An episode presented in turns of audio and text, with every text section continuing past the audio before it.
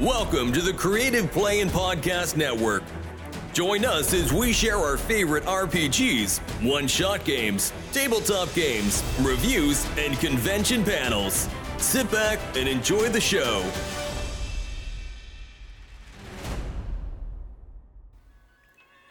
Hi, this is Kelly, aka Trixie from Ragnarok and Roll, assigned to Ragnarok Story, and Tilda Wimblewick from D&D Journey of the 5th Edition. First off, I would just like to say thank you to everyone for listening to our varied adventures, as well as for rating us on iTunes and RPGpodcast.com. If you haven't rated us yet, we would greatly appreciate it if you could.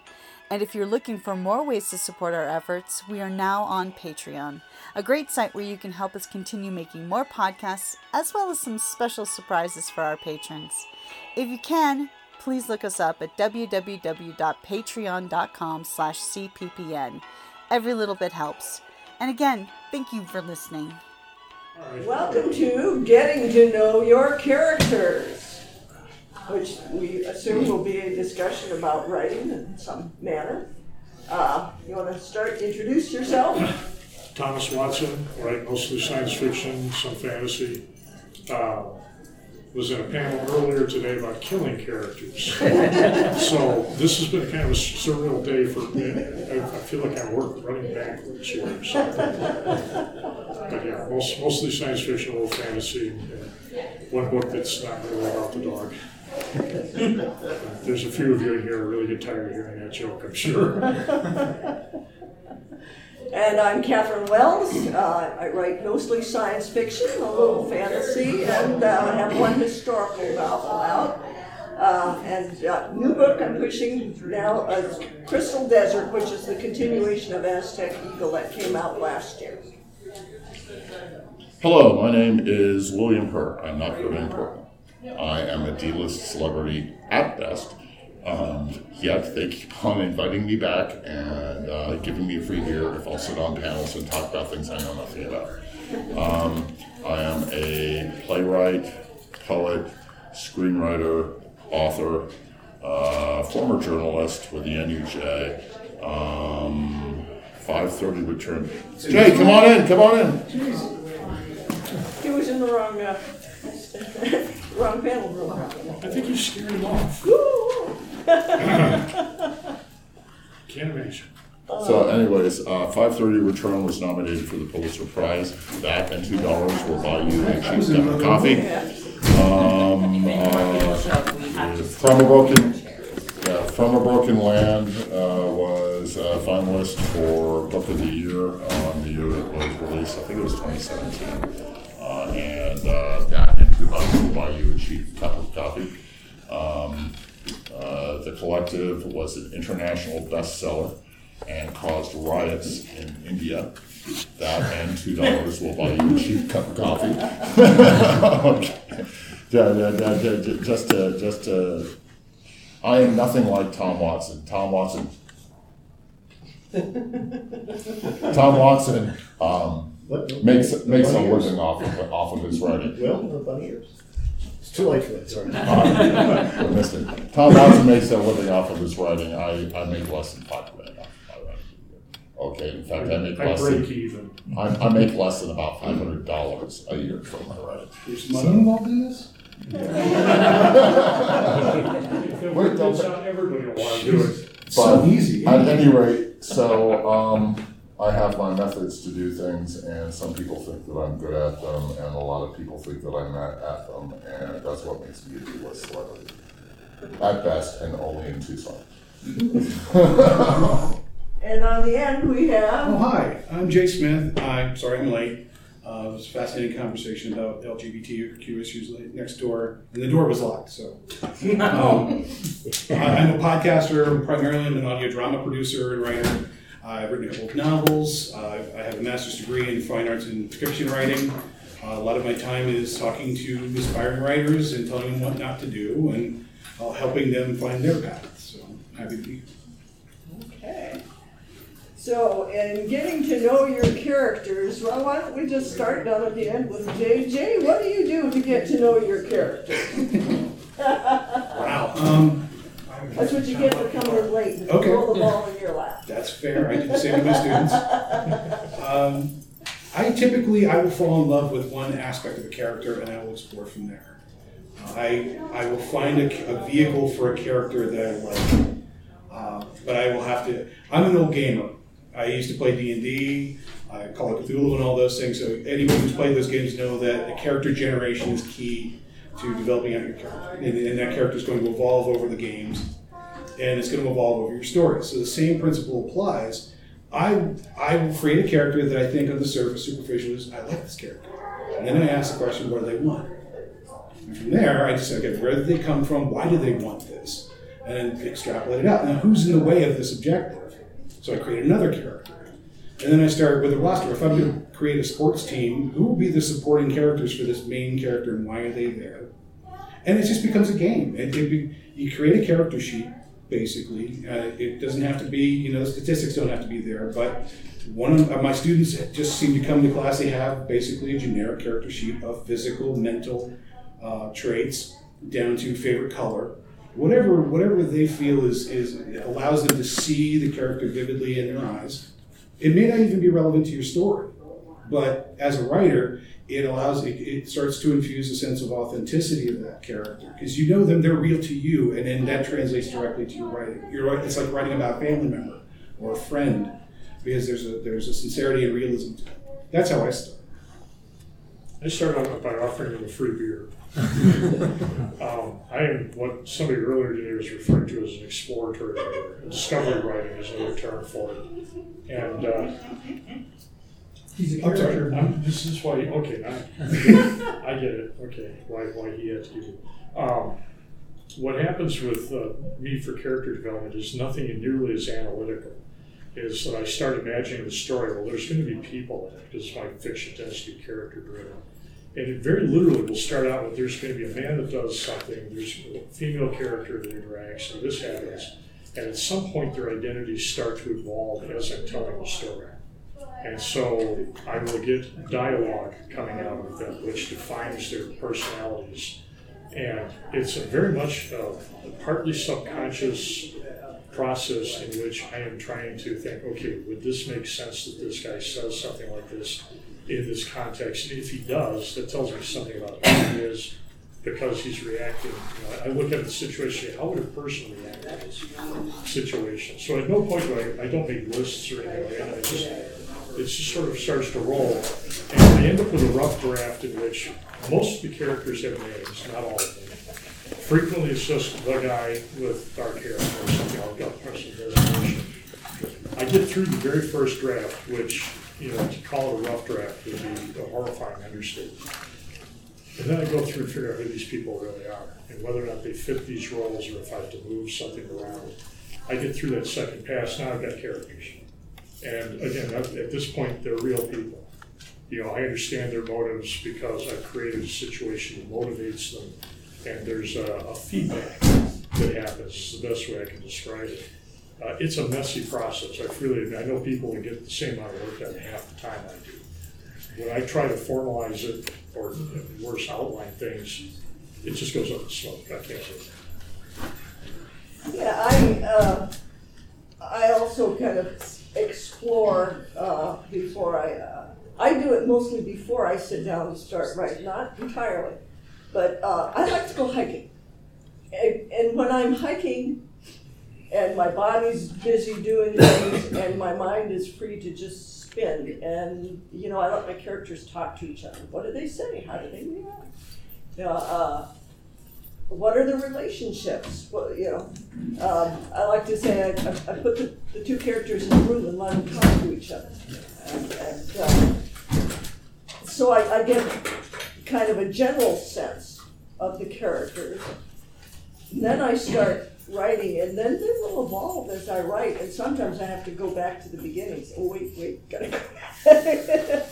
and and change this and, and add this other scene in here because what do you know? This happened to that character and it's going to affect down there. So, uh, yeah, but it, it's it's very much very fluid uh, in terms of, of, of finding the character and uh, having it come together. Okay, I guess I'm a bit of a freak. Jay already knows what my process is and how, how insane it is. Yeah, you're free. Yeah. Um, that's cool. Okay, I uh, when I uh, when I decided I was going to start writing fiction, I had no intention of writing fiction before that, right? And I said, okay, there has to be a process that I can go through, okay, to ensure that my characters are engaging and have development. And I uh, hooked up with a guy by the name of David Freeman, who teaches screenwriting, and he has a process for developing screenwriting characters. And I adapted that process to uh, writing uh, to writing books, and it worked very well for me. But now I can't do it any other way. every character has, at, every main character has at minimum two strengths and two flaws, and at the beginning of the story, they are in stasis. They balance each other out. I, I, I call it a, a character diamond, but it could be a, uh, character quadrangle or whatever, um, or uh, whatever, uh, whatever you want, or just a character star. Now, um, the thing is, is that they have these things that they're strong at, they have these things that they're weak at, but they're okay with themselves as they are. They've uh, learned how to live with their weaknesses and how to uh, how to maximize their strengths, and then something happens and it goes out of stasis, and now they're imbalanced. Now they can't rebalance themselves without interacting with one or more other people who have strengths that counter their weaknesses. And those characters have multiple strengths and multiple weaknesses. And what I end up doing is I end up putting them on three by five cards, and then I block out all the scenes, and every scene has to either advance the plot or advance the character development, or best, do both simultaneously. Okay, so that they're talking while the action is going on, and it's not people in rooms talking interspersed with action. Okay, which I, I have people yell at me about. Um, and that's how I do it. And it takes me weeks to get everything laid out. But once it's laid out, I start typing. I know what every character is going to do, and I've got the three by five cards. Okay, I'm on this scene. It's this one, this one, and uh, this one. Okay, yeah, okay. And I type out all the dialogue, and then I type out the action in between the dialogue, and I move on to the next. And it's a disgorgement process that takes me very little time to write because I've already written everything.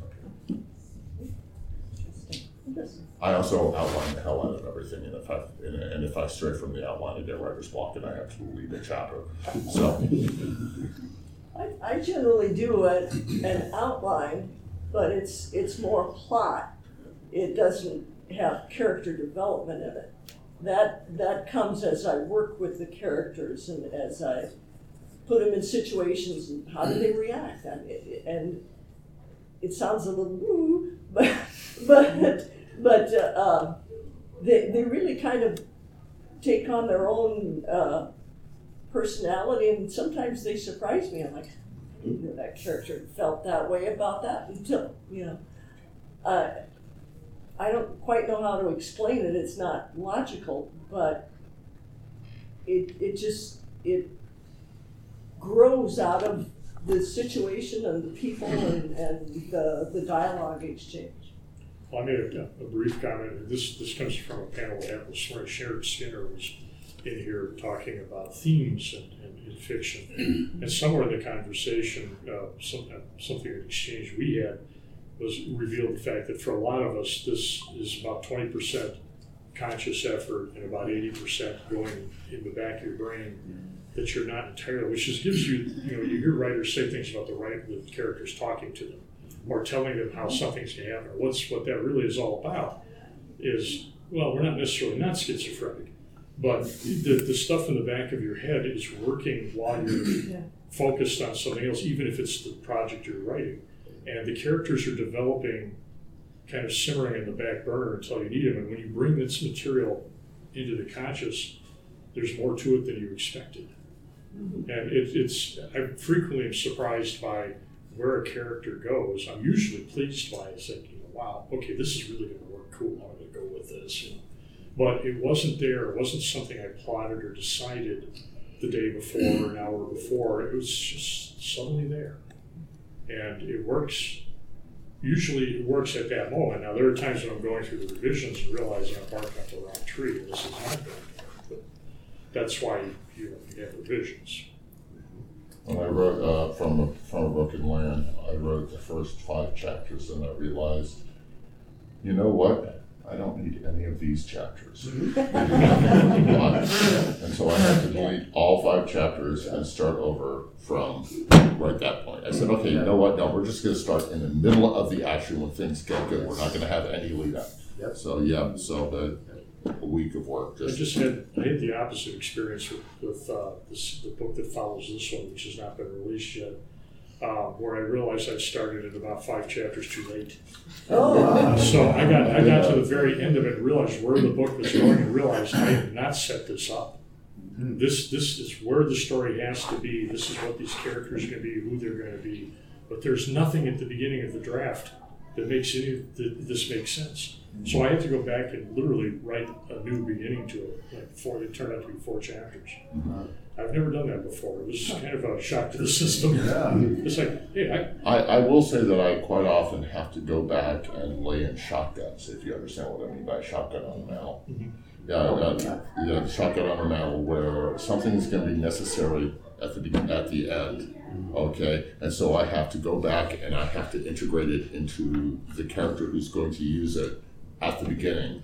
Okay, and then leave it like that. I quite often have to do that. Yeah, Joanne uh, tells me, "Did you put all the shotguns back?" And I'm like, "No, I missed this one and this one. Thank you, honey." One of my things is, uh, as a my background in performing arts, collaborative theater, one of the great exercises that I've, I've tried to develop is taking everybody out of the script, everything out of the story. If I have a problem with how the characters connecting, I put them in a room together and I have them talk. I will, I will have a table read for my characters. I'm used to having a table read for my actors, and a lot of creative things come out when you're collaborating with actors. When I get the characters talking to each other, the same kind of thing happens. So it's kind of like at that moment in any Bond film where Bond is finally face to face with the villain and things happen, he reveals the plot. Getting those, getting the protagonist and the antagonist and supporting characters just posturing against each other like like a West Side Story musical, just kind of talking about their goals, often hmm. generates new ideas and finds aspects of those characters that when you're in the moment of the scene, you're thinking about where am I, what am I, what, what am I smelling, what am I seeing? It takes you out of that conflict. Whereas if you, if you take the time and you do the exercise with the characters in a room with nothing else, just white walls, have them talk, then you start to figure out what they really want. And then you take it back and you say, well, you know, that last two chapters, screw it, I gotta get rid of those.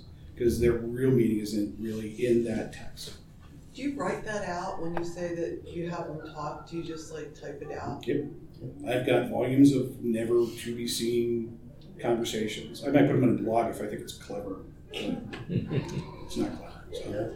What, what was that bit that you used to do? Was it the Citadel? Oh, um, yeah, the Citadel Boys is a was a series that I wrote. It was extre- just dialogue, and it was Every time somebody died, they joined the Citadel. So every time somebody famous died, they became a new character in the Citadel. basically the premise was it was after Douglas Adams died, and he he's a devout atheist, and the story originally was a concept of him arriving in an afterlife that was neither hell nor heaven, and he was joined. He, the first people he meets, H.P. Lovecraft and Edgar Allan Poe, who are now best friends, and maybe a little more, and then just that conversation, and then added I just added Jimmy Buffett to to the conversation and then just trying to figure out in their head how would they interact as characters? What would they sound like?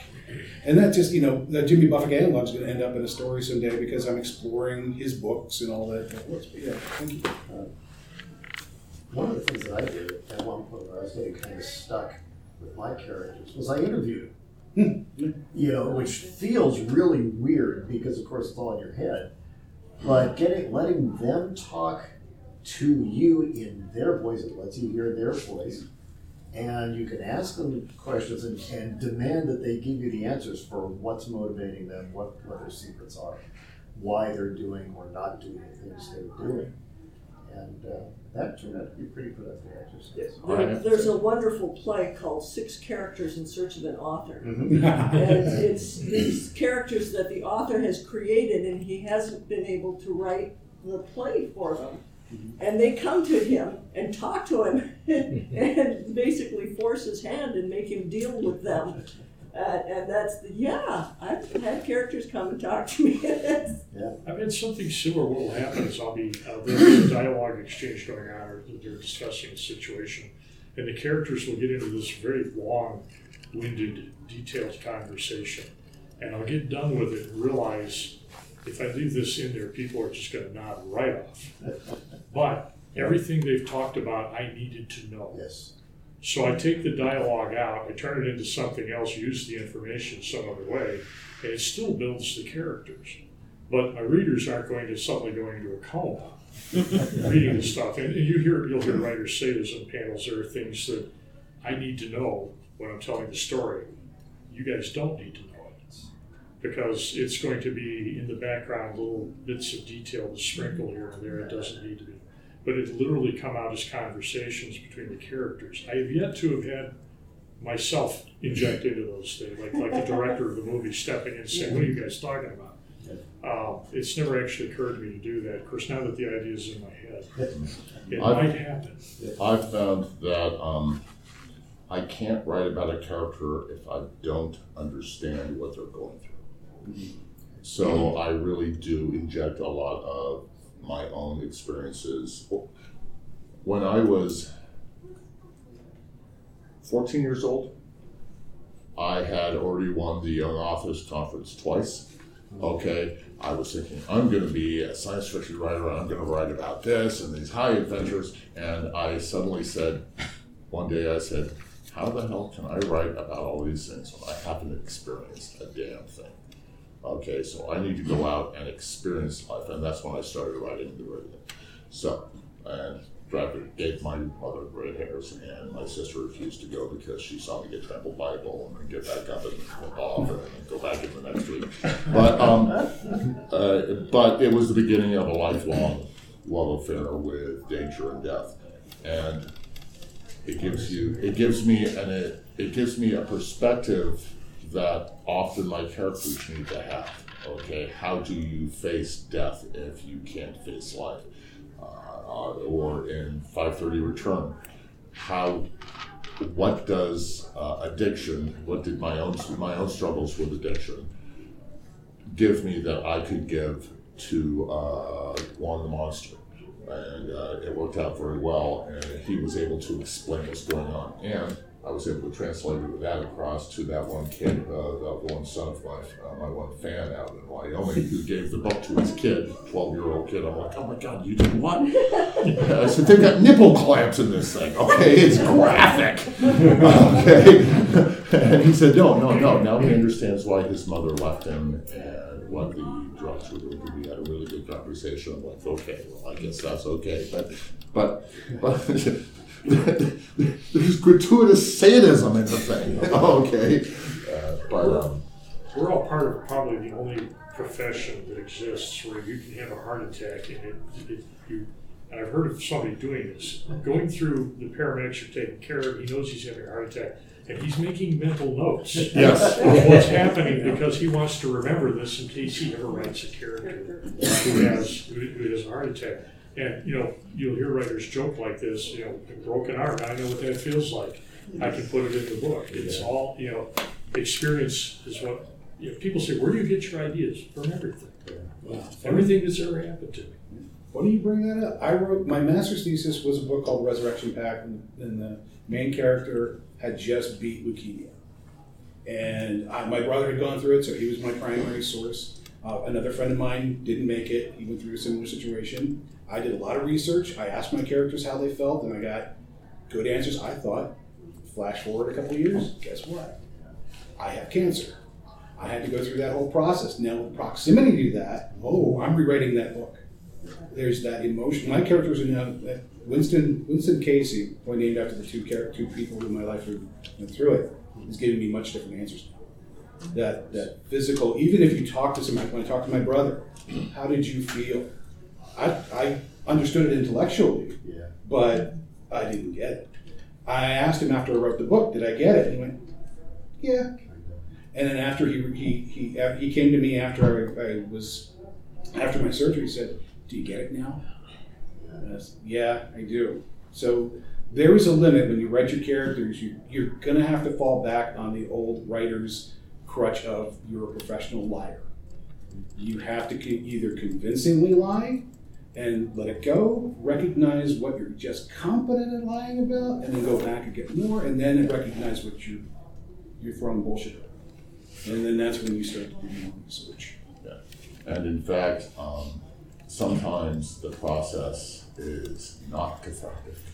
Sometimes the process is ridiculously painful. And uh, only because you're talking about, Jay's talking about this, I'm reminded of a time when we were both in college. Jay drug me back from the edge of destruction. Uh, That's the only way I can say it. He saved my life. Um, he, uh, I was writing a play called Memorial in Green and it was a play about a failed soldier who returns after war. Okay, who blames himself for everything that has happened to all the people around himself, and uh, and his discussions with a memorial are part of that play, of a, of a war memorial that's all green and uh, top of that, uh, green and corroded. Um, and by the time I got to the middle of that, I was howling at the. I was drunk all the time. I was in tears. I could not finish the damn play, and I never will. It'll kill me. But Jay's the one who, who's like, dude, dude, we're gonna pull your ass back, you know, and we're going to we're gonna go back to playing spades and chasing girls, you know. and uh, so uh, I, I credit uh, all of my work is actually Jay's fault. So. because uh, if I had completed that, because I was bound to determine I was going to complete it, but yeah, uh, it's because I had been there. I had been there. I had been a failure in the military, and I, I, I served my time and I got an honorable discharge. But the military and I both agreed that I had no business being in the military. um, so, um, but, um, Uh, someone who gave you orders, like, that makes total sense. yeah.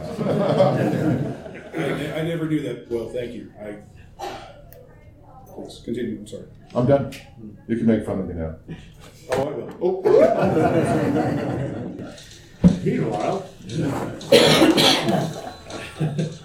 flying bush. Uh, any of you in the audience have thoughts about what, what you write? What- Yes, ma'am. You were talking about real experience versus uh, acquired experience or researched experience. I kept thinking of Stephen Crane because Mm-hmm. he wrote his best book about war when he knew absolutely nothing about war. Mm-hmm. But then he got some experience of like open boat or something, and, and, and that was actually inferior, or at least in terms of the eyes of the critics of, who, who look at his career. And so I'm, I'm, so I'm wondering about how in the world are you about? Is this guy just a better liar? No, there, once you've experienced, how many people here have been rock climbers? Okay, so you understand what I say, what uh, what I mean when I oh, we're either and either of you free climbers. Okay, free, okay, free climber. You were a free climber. I was a free climber. Okay, Big walls. huh? Big walls. Yeah, big, uh, well, big cliffs uh, uh, for me. And uh, the um, when you are climbing that wall or that cliff, you are not afraid. There's no fear, but you are so hyper focused, okay, that nothing else exists. You can't lie about that. But if you try to explain it to somebody, you get wordy and it gets difficult. So you have to find a way to explain it without actually explaining it. Uh, that's what I've, I found you have to do. Uh, if you're in combat, if you're in a war zone, having been in a war zone, uh, you are not afraid. You are hyper focused, and you are and, it, and you are making sure that you're not making any mistakes, but you know that you might, and your next step might be your last. And you just accept that and you move on and it kills you afterwards because afterwards is where you go what the hell did i just do? What the hell did i just do? What the hell did i just do? But in the moment not all. Can you explain that? No you have to find a way to work around it so that your audience knows what is happening and you can convey that without actually telling them in some long, wordy, 12 paragraph diatribe on how it feels to be shot at by the guy this time. A lot of it is analog. Uh, Horror writers, obviously, there are no vampires, there are no zombies. No. There, I try to convince people Point of order, point of order. My first, uh, my first published work was an interview with two people who were serial killers who believed themselves to be vampires. we, we know this interview. The, the, the thing is that sitting between them. the, the point is that they're empty vessels for whatever you really feel. And it, it allows you to lie in a way that's relatable. The, the zombies represent something that people can relate to, even if it's not a specific experience or an, an activity. Um, and zombies can mean any number of different things. Uh, the fact is that, that they're the they're a, a, a, a catalyst for this real story about real people. But vampires end up representing addiction or some uh, some kind of like in the '80s, vampires rep- represented greed and avarice, and then they became really really sexy and, and it became a metaphor for LGBTQ issues. But whatever you apply to that. So in a way, it, when we write characters, we're telling you a different kind of story through a vessel that you may not, I may not relate to you with athletics or anything in that nature, but you tell me a story and that's that that those traits are applied to a monster. I get it.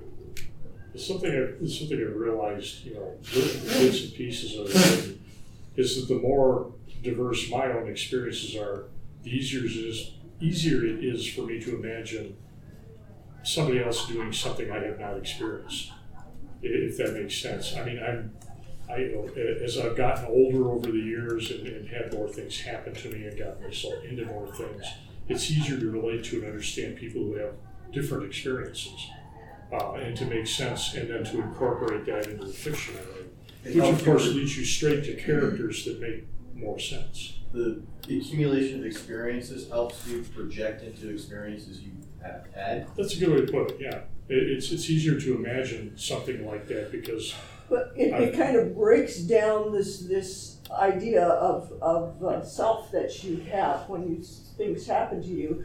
And it, that's not how I imagined it would be. yeah, And, and so you're like, okay, well, you know, I, I made a mistake. If I could make that kind of mistake, you can make that kind of, I, I get it. I understand now why people, you know, do things that, to me, like, well, that was really stupid. Why did they do? Well, I did something that was really stupid, and I'm like, okay, it's easier than I thought it would be. um, so it, it just, it, as you accumulate more experiences, it just kind of opens you up and it, it puts little pinholes in, in that screen that you have uh, around yourself that, that kind of separ- separates you from reality in a way. Uh, because you- you're just sure when you start out that it's maybe not a perfect world, but it's, it's you have a particular vision of the world, and as things happen that jar that vision, that poke holes in it, then you become more receptive to things that are outside your experience and, and I think are better able to relate to them and then incorporate them into your, your characters and your work. I would, uh, I would interject that, uh, I'm not disagreeing with you whatsoever, uh, at all. Um, uh, I would interject that you can't know everything about what your characters are going through. Um, for instance, ask a uh, 12-year-old boy to write, a, uh, write a short story about sex. Okay, he might be exceptionally well read and know how everything works, and he'll have no clue. Okay, but he'll write he'll he'll write some really really really bad erotica, and you'll uh, you'll end up with something that you can laugh at because oh my god yeah I remember when I was that old too, um, but if you can find other aspects of your own experience that you can put into the character. You can use, you can skirt around the things that you don't know and just say, yes, and this is happening, but I was feeling this at this time, and I was feeling this at this time. Uh, that's a way to skirt, because none of us is I mean, one of my characters was a 17 year old girl. I have never been a 17 year old girl, and I never will be a 17 year old girl. Um, and I had no idea what she was going through, and yet I had to write about her because she was the character that needed to be there at the time. So, um, That's why we have this thing called imagination. yeah. You feed the imagination with your experiences and everything you read, or it's, I think it's Truman Capote's famous quote, it's all material. yeah. Yeah, it's, it's all grist for the mill. Some of it's gristier than others, but that's life. Yeah. Sometimes it's it's good to surround yourself with colorful people. I will. And, and sometimes it's good to look at the kind of ordinary people around you and say, so what's extraordinary about them? What's, I mean, not, you know, but what, what, what is there? They, they mu- obviously, they must have something that makes them special to someone. But, you know, what, uh, uh, you know, th- this book got started because I was with a group of people down in Rocky Point, and uh, we were hanging out on the beach, you know, drinking beer and having a good time. And this little kid came along with a box full of uh, little souvenir, trinket type stuff, souvenirs that he was selling to the tourists who were on the beach. You know, and and uh, he, of course, he didn't speak English, but fortunately, we had several people in the group that spoke Spanish, or native, Spanish speakers, and so that you know they're having a little conversation, and he very earnestly, you know, put the box down and was, and and that started this whole thing with what what is where does he go from here? What what are his ideas? What are his dreams? If he became, and I took another character I had worked with years ago and never never gone anywhere. Said, what if he became this pilot, uh, you know, of aircraft? How would that, you know, how would he get from here to there? What would be, uh, you know, his challenges along the way? What would be his motivation?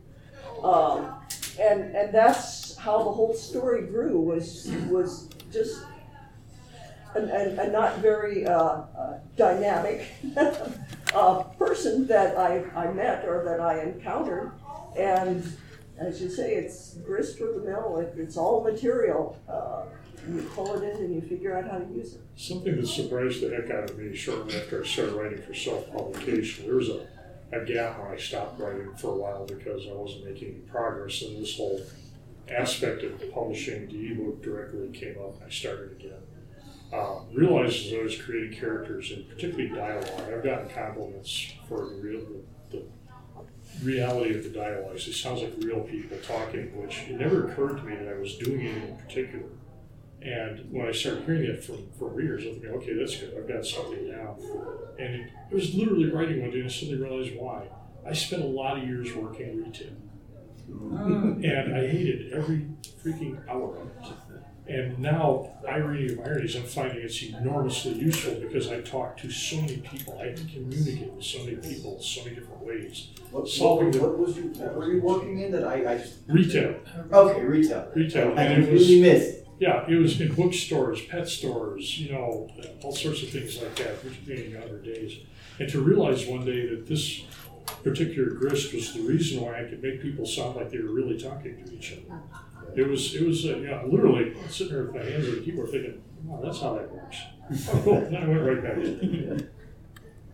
That's one of the things that, that I tell writers that I work with who are struggling with dialogue, where it's very stiff and very stilted, and the sentences are all long and grammatically correct and all that, which we know doesn't happen in the world. I say, go eavesdrop at the grocery store or at you know Lowe's or wherever you happen to be out and about in the world.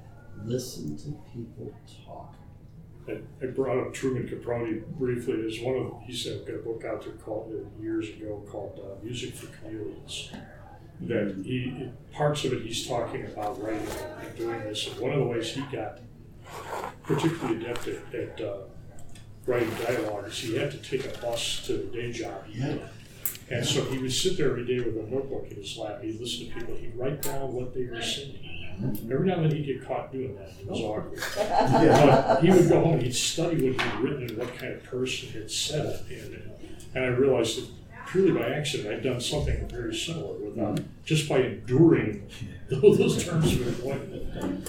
I I share the same thing. I I work in retail and hated every minute of it. Harlan Ellison did something very similar. He, one of his classes was, or somewhere, it's listen to everybody. He did not even just going on the bus, but he would listen. He would watch the people's court and just close his eyes and listen to people testify ah, because people speak differently under different circumstances.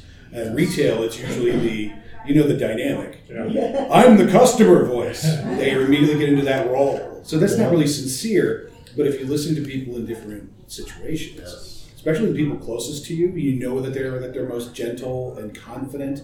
But then they get to the bar, and then they start speaking different, and it, it becomes an education. It, it, becomes fun. I, I think of dialogue as a form of music, in that everybody speaks with their own with their own instrument and that instrument changes the way they play that instrument changes in the context and that's you have to be mindful of that because that will inform your character too. Are they quick to rage? And does that change the tone of their dialogue their voice?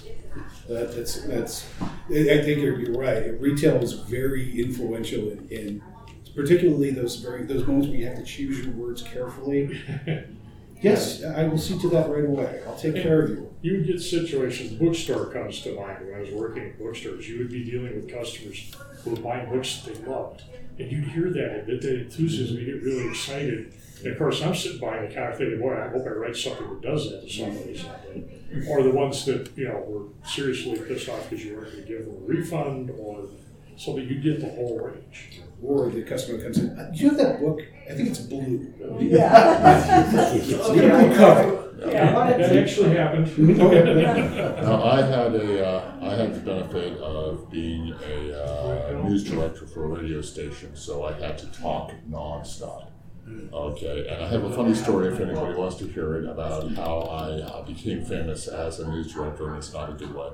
Um, uh, but um, the uh, what I found most beneficial is I write all the dialogue first, and I tell the story completely. Now, mind you, I'll do it chapter by chapter, and then fill out the chapter by chapter. But I write all the dialogue out first, so just you know, he says this, and she says this, and he says this, and maybe I have a little line in there, and this happens, and then this, and this, and this, and this, and I tell the story completely and all the character development through the dialogue. Then I stop and I go back and I put in the action words appropriate so that they're saying something in the middle of the action, so the, the, the, the story is progressing as well as it can and yet staying along with the plot.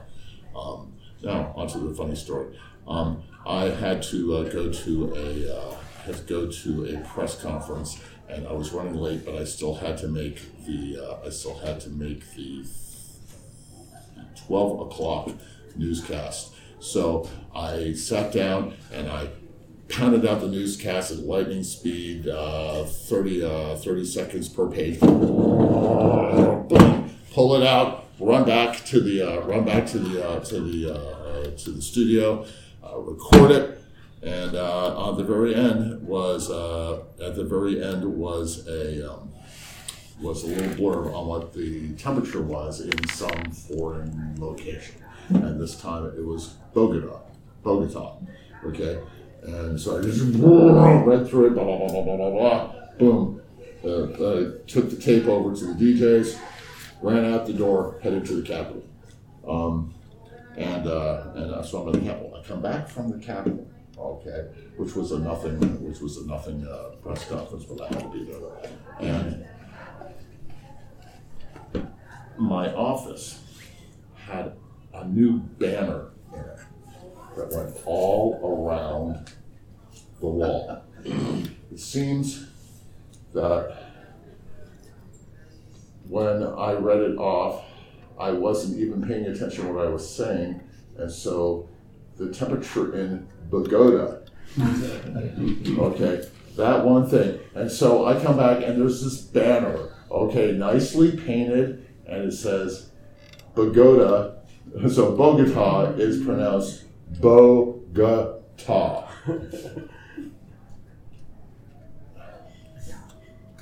Yeah, yeah, Bogota, uh, uh, Bo- Bogota, not Bogode, uh, uh, is not long A, as in lame brain. I didn't get fired for it, but there you go. Like, like uh, we, we got about 150 calls on that. Uh, I, I wanted to ask you about your, you know, your versil- verisimilitude with your dialogue. Um, the problem, the, the, the thing that I, I, I'm, I'm puzzling over is because a lot of people are kind of boring when they talk. Isn't it pretty bland and average? And then doesn't that sort of defeat the purpose of writing to make it more interesting and communicative? And I mean, something you're doing something right that, that's doing right, but I'm, I'm just wondering about if we're really accurate about how people actually talk, would we really be creating interest? Or, or, or are you filtering it and making something that sounds like how people talk, but that you're sort of creating a very good illusion of how people talk? In my case, Yes. it's mostly that they're, that they're, uh, that I- I've learned how people project things when they feel certain ways and that sort of thing. Because I've never worked with anybody that's piloted a starship. And I have dialogue happening in such situations all the time. It's, it's knowing when to use contractions, when to use pauses. You know, it isn't the actual contact of, context of what those persons are saying there. It's what he was referring to like music. I've learned to hear the, the, the songs by doing it, and I'm able to play with that, that information, with that experience. And You're picking up cadence, you're picking up habits and styles, and it seems credible, and you're probably making it more communicative and expressive than average, but you're getting the tone right and Yeah, the and it has- cadence right and the. all of that morphing with the fact that I'm writing outrageous things, you know, the things that could never possibly happen. But you know, I, I'm trying to make it sound like real people are dealing with it. There's, there's also the conceit that you're telling a story through the dialogue and saying certain things that normal people wouldn't ever say. The trope of, as you know, Bill, it's, it's necessary in some cases just to get the information out there. The, uh, the Aaron Sorkin walk and talk is a great example of this, where an entire story is told in the hallway. And news people would never communicate. That would be an email or something, but they have to be dramatic about it. And most people aren't that way. They, we are boring, especially with like um, sitcom talk in particular. It is hyper. It, well, no, it's not hyper realistic. It is the opposite of hyper realistic. It is going for the joke, set up punchline. People don't talk that way, but it's a device depending on your genre and your format that makes it fit, and people just go, okay, I accept that.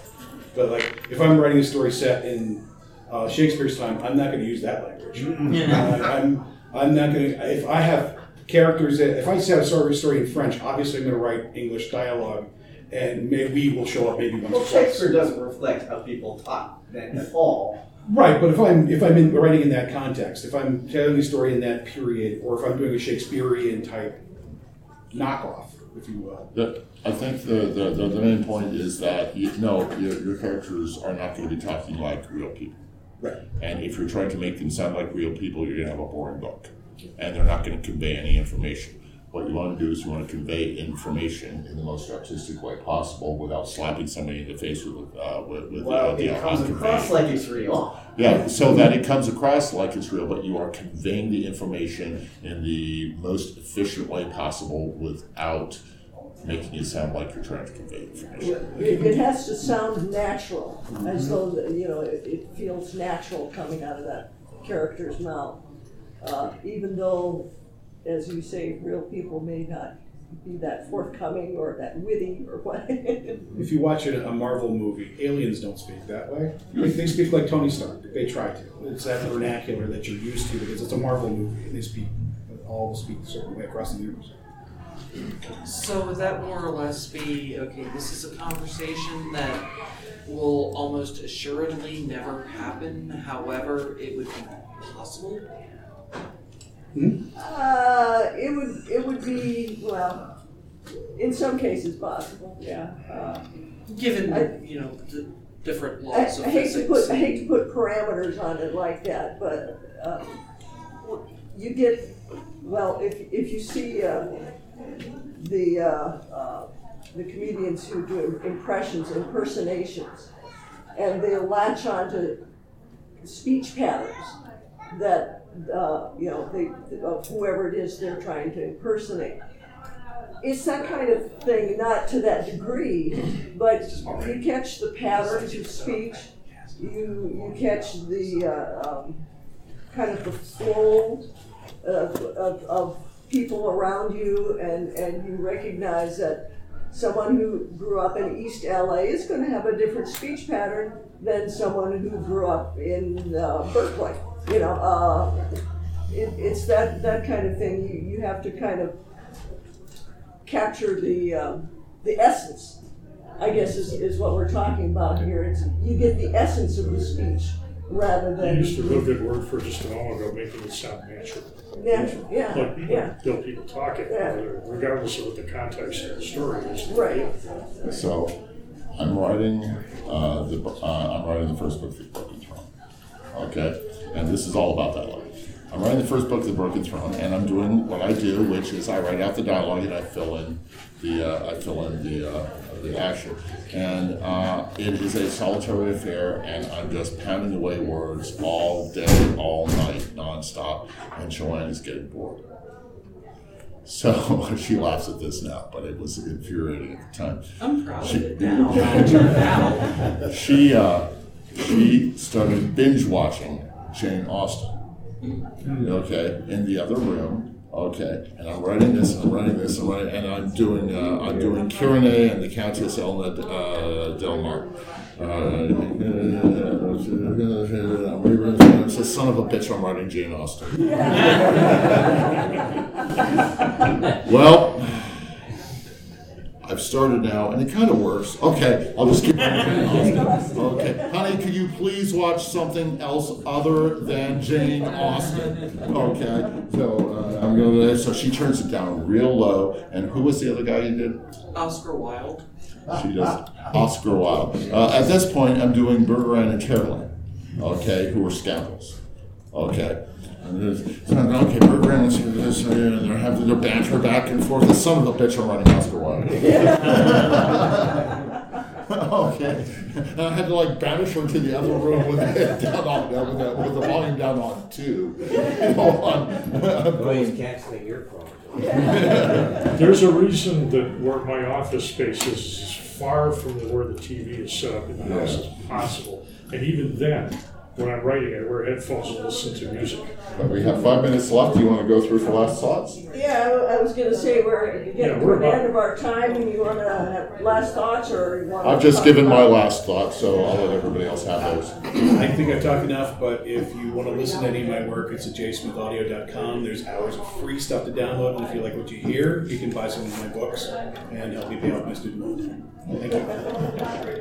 Uh, last thought that occurs to me is if this, you get the impression listening to these panels that this is sometimes a really messy business. You're right. Absolutely. This, this, there's, people say I just write straight through and it's done. You know, they're, they're lying, They're they're lying. writers. It doesn't work that way. So, Yeah, we, we were talking theoretically about getting to know your characters, but you see how easily it just drifted into other areas of writing because it, it's it's just it's an integral process. You can't separate it into pieces. But if you'd like to hear another topic, tomorrow afternoon at two o'clock we'll be discussing saying something without being preachy. So we'll get into this whole dialogue thing. And I would like to close out by uh, posing the question: Who would win in a steel cage match, um, Santa Claus or Sasquatch? Just because I always bring it around to Santa Claus and Sasquatch. Depends on how you define win. Well, yeah, well, the last panel I was on, none of us had anything to really say on the subject, so we just kept bringing it back to Santa Claus versus Sasquatch, you know. You kill them all. But, thank you very much, everybody.